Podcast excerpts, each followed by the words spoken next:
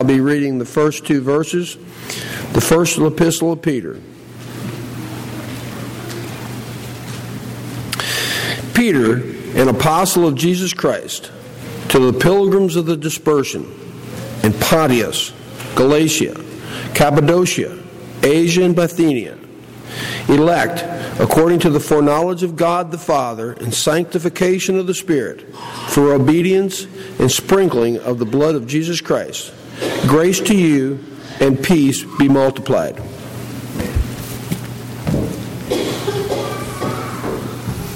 Good morning, church. Thank you, Jim.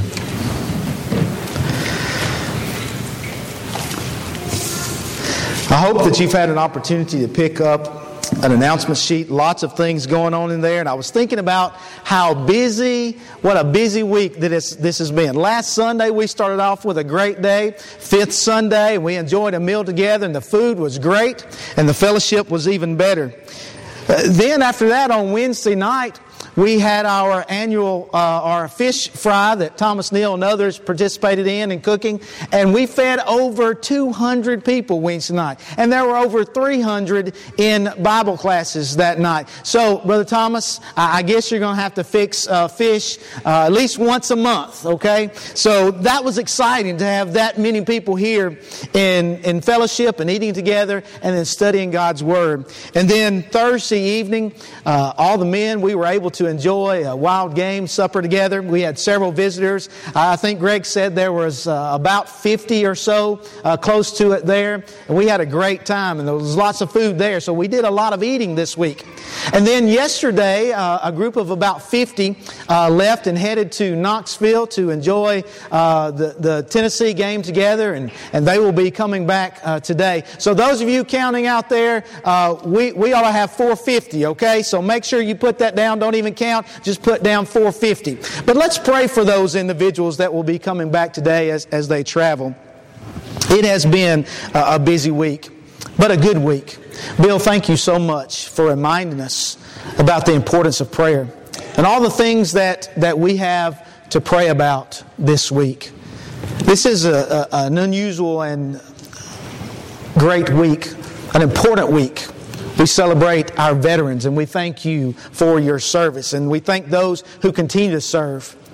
But also, we have an opportunity to vote for our next president. And so I want to encourage you, if you've not already voted, that you will do so this week and be in prayer uh, about the election, but not only that, about our country. As we talked about last week, the things that are going on in our world, it's not just an attack against our country, our nation, and the way things used to be, but it's an attack against God. And we want to stand up and live for God in a way that pleases God. As was mentioned also, parents with children, sixth grade and down, Tonight we will begin Pew Packers at 5:45 right over here. After that at six, uh, we'll have Children's Bible Hour over in the youth suite, uh, and we have uh, uh, several ladies that are in charge of that. And they're doing an excellent job, and they're excited. They have all this stuff together, and we need you to bring your children here tonight, five, beginning at 5:45, and then uh, the Children's Bible Hour at six. They've put a lot of work and time and effort into that, and we know that you will be uh, appreciated by by being a part of that. I also want to say something about uh, our small groups. We'll start next Sunday evening with our small groups for this year. It's been some delay, but uh, we appreciate your patience. But there are sign-up lists back in the uh, in the foyer, back on the small tables on the on the front wall, and we need you to go by and sign up to be a part of a group. Now, some of these groups may decide to meet here at the building, and that's fine. But some may decide to meet uh, in homes, and that's great too. We want you to be together in a smaller, intimate setting to spend time in prayer to spend time in fellowship, and also to spend some time uh, discussing topics as related to God's Word and to our everyday lives. So please, please consider being a part of this next, starting next Sunday evening. But we need you to go by and sign up on those lists so we'll know who wants to be a part of that, and we can, you can be in those groups, and we'll know where to tell you uh, your group is going to meet. I want to encourage you also in relation to our small groups. Tonight, we're going to embark on a study that will really take us all through next year on Sunday evenings. But it will also be included on, in our small groups. Uh, there's a group of men, uh, ministers, and uh, some scholars and professors uh, that got together and they decided to come up with a study called One Word. A lot of these guys are in the Nashville area and in other places, but they, they, they came up with uh, this study, One Word, and they've chosen 53 words, and we'll start in start tonight talking about some of those words. 53 words in this study. We've chose seven of those words that we'll study, uh, look at in our small groups. So we want to encourage you to be a part of that. But I want to encourage you to be back on Sunday, Sunday evening to join us in these studies and in this small group as we look at this one word. And one thing I want to mention to you, we've ordered these black books for one per family. Because here's what uh, we have the opportunity to do in addition to studying these words. These are different writers of these one words. And so each Sunday night, now, uh, not on the fourth Sunday night or the fifth Sunday night, but on the first through the third, we'll be looking at some of these words. And in these black books, they've chosen several different writers. Some you'll be familiar with. And they have written five devotionals that you and your family, we can study about it on Sunday evening, and you and your family can go through that week in these devotionals pertaining to that one word. What a great opportunity for us. As we live in a time that's very uneasy, that we wonder what's the future hold, we have the opportunity to come together and study these particular words that pertain to God's Word, to strengthen our faith and our walk, to strengthen our families, so that we can tell Satan, Satan, not in our house. We're trying to follow God. We're, we're trying to study His Word. And I just want to encourage you to be a part of these opportunities. Tonight we'll have these books available uh, for each family. So a lot of good things happening here. And I want you to make plans to be a part of these opportunities. Now turn your Bibles to the book of 1 Peter. 1 Peter chapter 1, and we'll also uh, look at a couple of verses, chapter 2, verses 11 and 12. I chose this first screen uh, that you'll see here to remind us that, and we sang the song a while ago, that we're just passing through this world. A lot of times we, we get that misunderstood. A lot of times, you know, this is all that we really know as far as tangible things, but it's our faith and our belief in God's Word that there is a better to come. Today is the first Sunday of November. In just a few weeks, many of us will be sitting down to enjoy Thanksgiving meals with family and friends. Most of us, I want you to take a look at this next picture. Most of us, as we sit down and, and uh, are during this time of the year, especially our children as they go to school, we're, we're talking about Thanksgiving. We're talking about the, the pilgrims and the Indians. And remember back in that voyage of 1620 and those pilgrims who came from England in search of a new land, in search of new freedoms. They made that famous, dangerous voyage across the ocean. You see, they were tired of being oppressed. They were tired of being told how they would worship. They, they were tired of being oppressed by King Henry and, and the beginning of the Church of England and, and saying it was illegal to be a part of any other church except for that church. And so they were tired of being oppressed and they decided, we will leave and we will start something new and we will start a land of the free. We will take this voyage. Though I might lose my life, we will take this voyage so that we can worship God freely. So that we can follow His Word and His Word only, and not what some king or dictator tells us to do. Isn't it interesting? That Peter opens up his letter and he calls his listeners, he calls his readers pilgrims. Both in 1 Peter chapter 1 and verse 1 and in 1 Peter chapter 2 and verse 11, he calls his readers pilgrims and sojourners. Peter says, We are pilgrims. We are pilgrims. But what does it mean to be a pilgrim? Strong's definition of a pilgrim is an alien alongside. Or I like what Thayer says. Thayer says it's one who comes from a foreign country into a city or a land to reside there by the natives, alongside the natives. And that's what the early pilgrims did, alongside the Native Americans. And you remember, the Native Americans taught them a lot about farming. For you see, they were beginning to die of disease and starvation. And because they were able to get along with, in those early days, those Native Americans, they were able to, uh, a lot of them still survive. And they taught each other different things. But they were there, foreigners in that land alongside, and they sat down and they celebrated a feast together in thanksgiving of God and all the things that He had given them.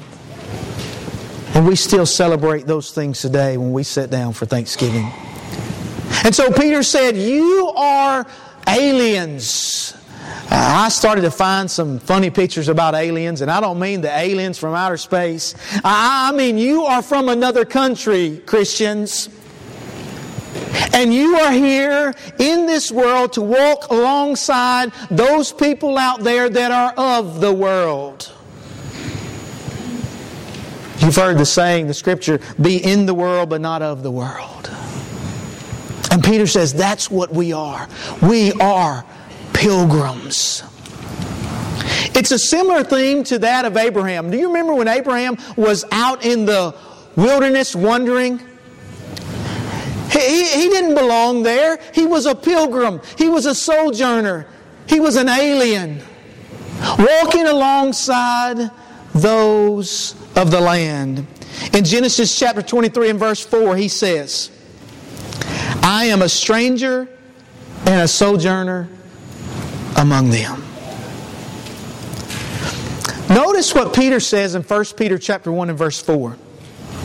Peter has an, a similar idea in reminding his readers that his, their homeland is in heaven. Look at what he says to an inheritance incorruptible and undefiled that does not fade away, reserved in heaven for you.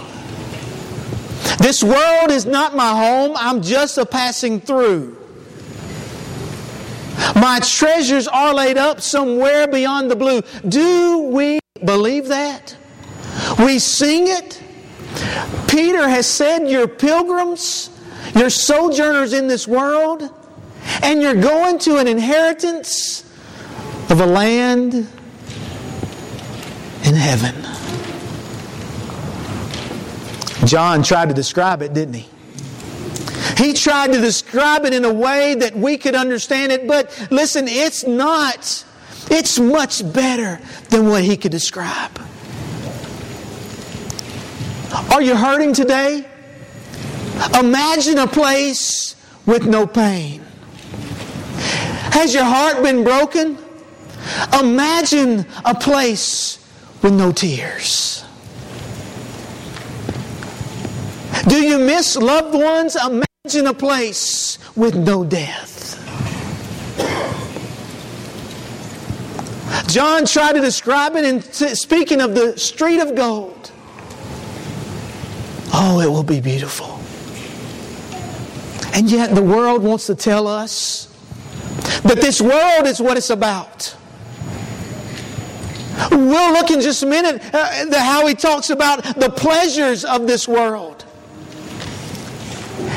and self gratification. And that's exactly what Satan wants us to believe. Remember, we've talked about it several times. He's been doing it since the Garden of Eden. He tried it with Jesus in the wilderness. And he still tries it with us today. But Peter would remind us we're pilgrims, we're just passing through. because we have a better country.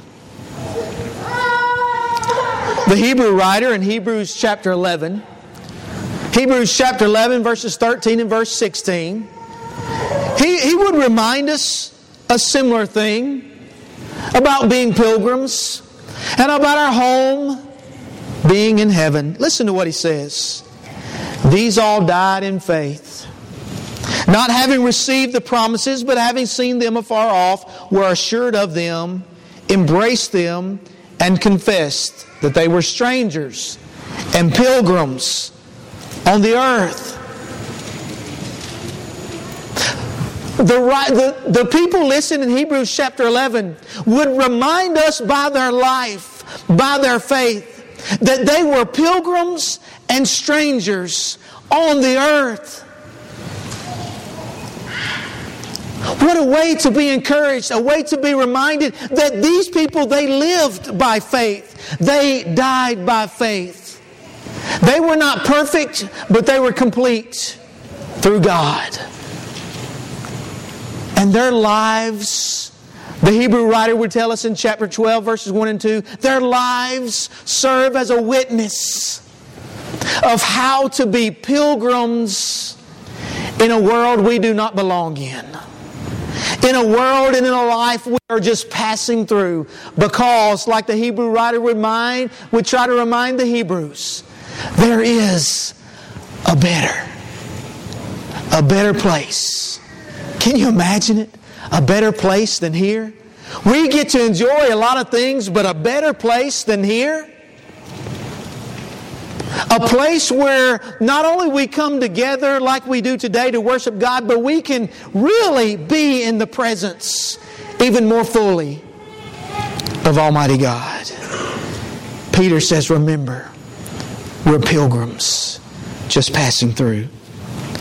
But how is that done? He tells us in chapter 2 and verse 11. Notice what he says.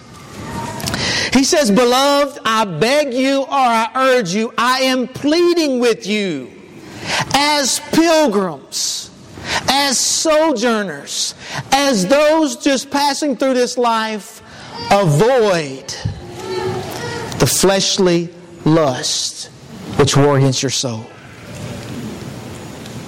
One gentleman said, Given the degree to which immorality, particularly sexual immorality, was enmeshed into Greco Roman culture, Christians struggled to make the clean break with sin.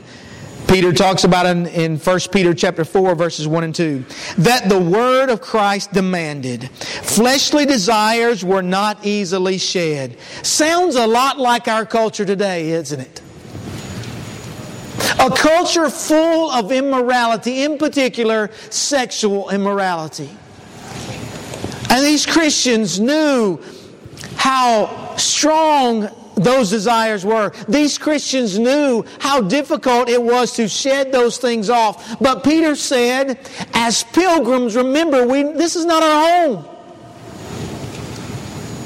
We really don't belong here. We're passing through to a better place. Therefore,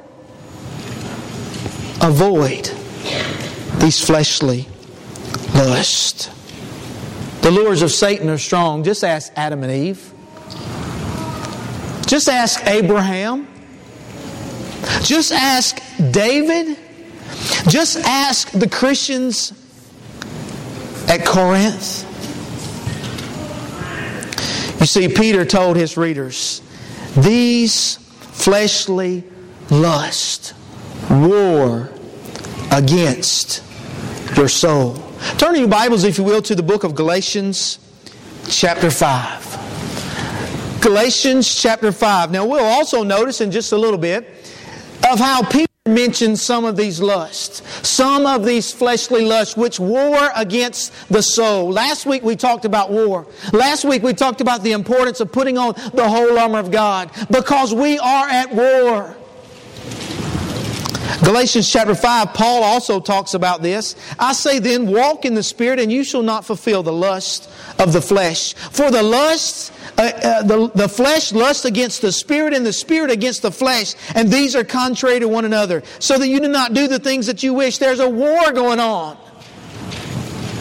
The battleground is our minds and our hearts.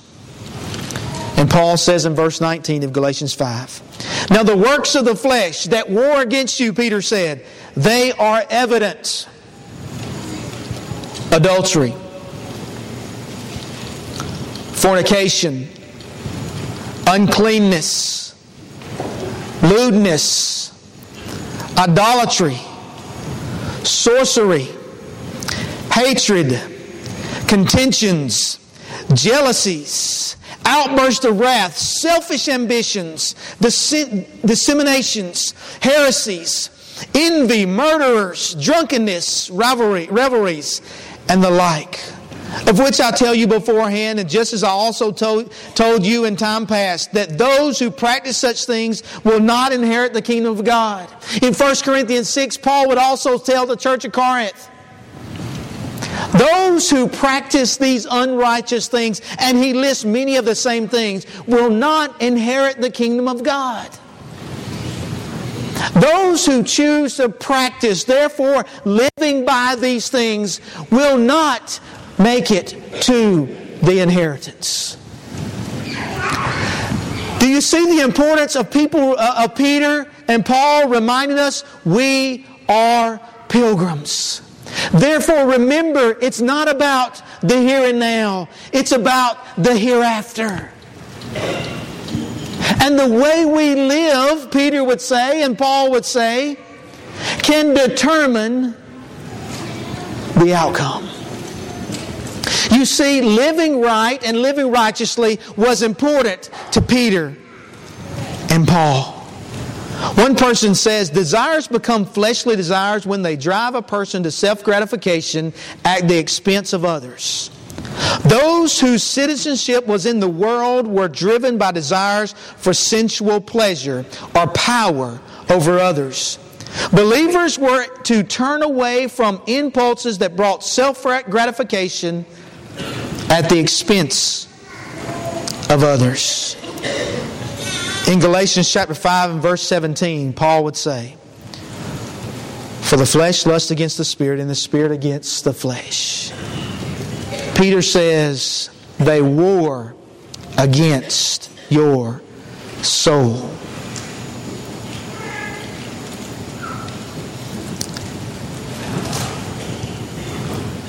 Peter wanted his readers to live in such a way there couldn't be any possible way that the world could accuse the believers of living the same way.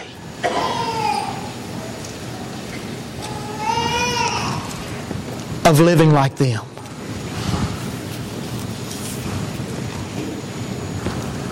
I have to ask myself the question when I get up daily,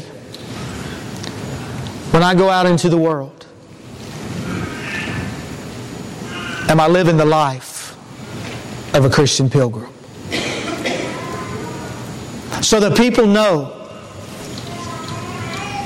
yeah, I may not look differently from everyone else. I may not dress differently. I live in a house and I drive a car. And I make money and I spend money. And I go to this grocery store and I buy groceries. And I go to the part store and I buy parts. I mow my grass just like everyone else. But internally, there is something different. And I want you to know that because I take it seriously living in this world, but I also take it seriously that I'm a pilgrim in this world. I'm journeying to a better place. And I want you to know that by my life and by the way I conduct my business. That's why it's so important that we live differently from the world. Okay, Peter, but but but why? Verse 12 having your conduct honorable among the Gentiles, that when they speak against you as evildoers, they may by your good works which they observe glorify God in the day of visitation.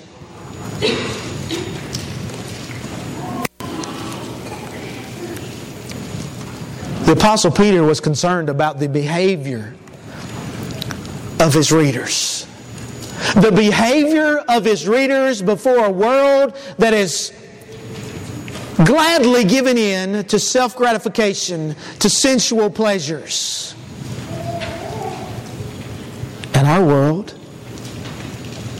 we know, is not much different, is it? And Peter, writing many years ago, would remind us Christians, as you live among the world, among the pagans of the world, your behavior is important. Your manner of life, your conduct. In chapter 1, he mentions some of these in verses 14 through 16. 1 Peter chapter 1, beginning in verse 14.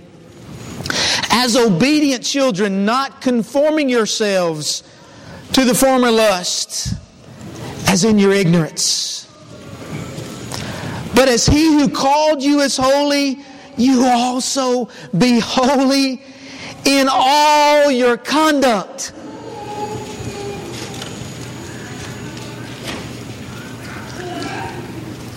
In the way that you behave in the world, you be holy.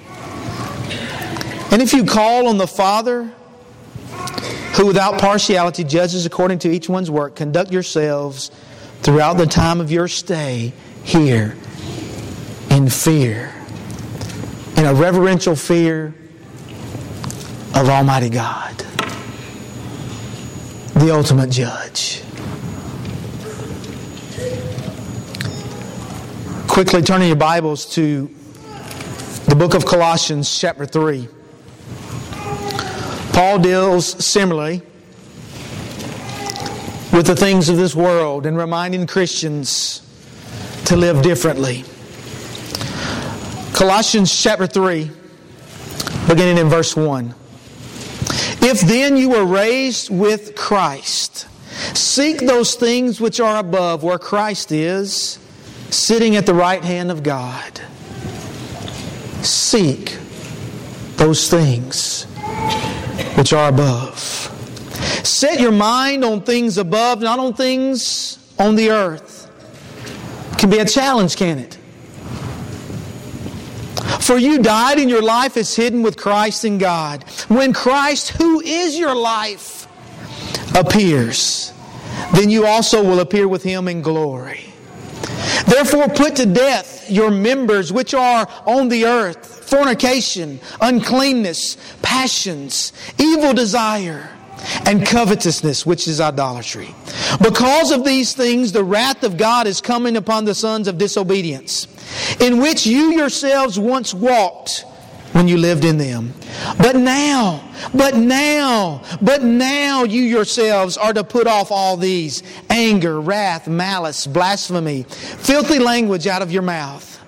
Do not lie to one another, since you have put off the old man with his deeds, and have put on the new man, who is renewed in knowledge according to the image of him who created him. Where there is neither Greek nor Jew, circumcised nor uncircumcised, barbarian, Scythian, slave nor free, but Christ is all and in all. And Peter says, Remember, remember, folks, Remember, readers, remember, Christians, you are pilgrims just a passing through. And as pilgrims, avoid the fleshly lusts of the world which war against your souls and can keep you from the inheritance of heaven. And you have your conduct, your manner of life honorable before the world, before the pagans of this world so that, so that by your good works which they observe, will glorify God when? Not necessarily today, but when the Lord returns.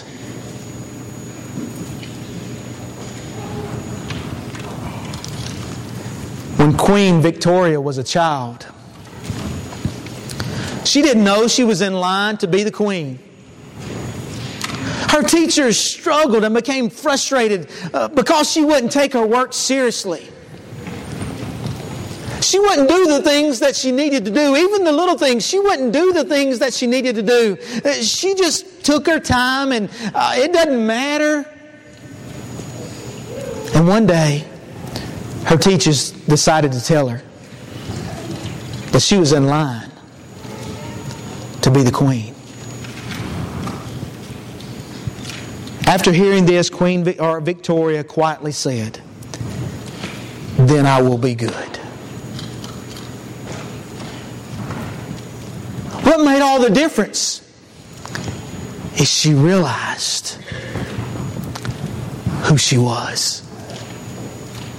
And you see, it makes all the difference when we realize we're pilgrims just passing through.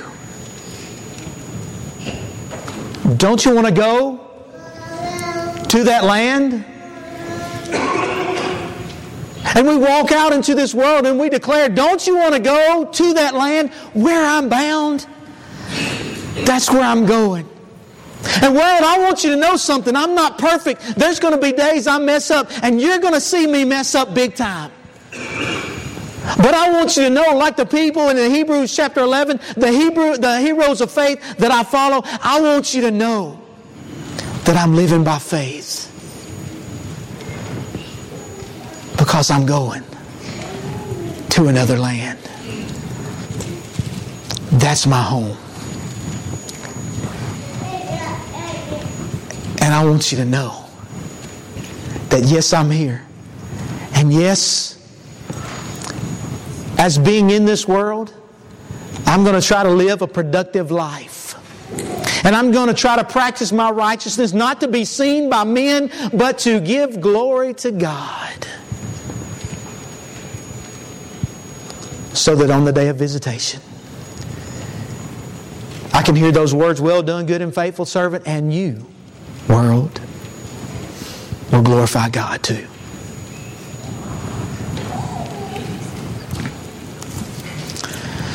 There's a story of a man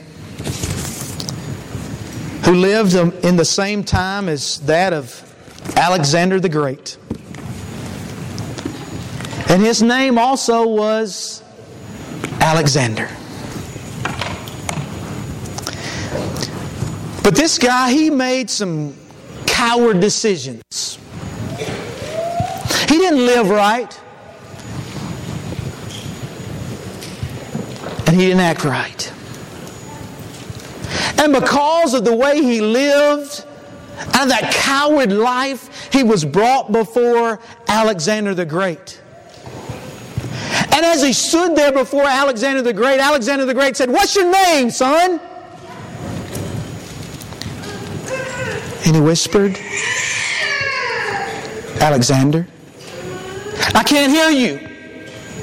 And a little louder, he said, Alexander. And a third time he said, I can't hear you. And he spoke up loud enough for Alexander the Great to finally hear him, and he said, Alexander. To which Alexander the Great said, Either change your name or change your actions. Peter said,